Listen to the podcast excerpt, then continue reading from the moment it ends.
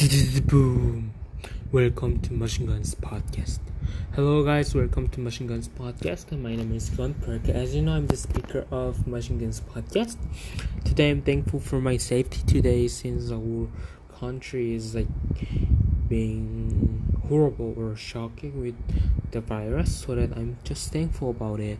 And for today, I want to share about the book from book of john chapter 17 again from verses 20 to 26 and it says my prayer is not for them alone. I pray also for those who will believe in me through their message that all of them may be one father. Just as you are in me and i am in you may they also be in us so that the world may believe that you have sent me. I have given them the glory that you gave me, that they may be all one as we are one.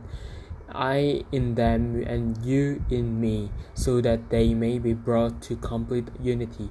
Then the world will know that you sent me ha- and have loved them, even as you have loved me.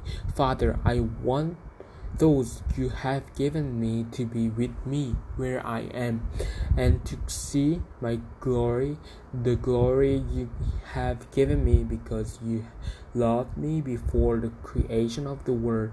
Righteous Father, though the world does not know you, I know you, and they know that you have sent me.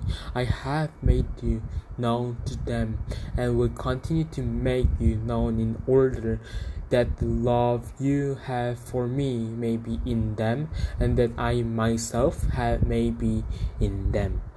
And from these verses again, Jesus is trying to pray, and he's praying for all believers who believe in him to what he shared to his disciples.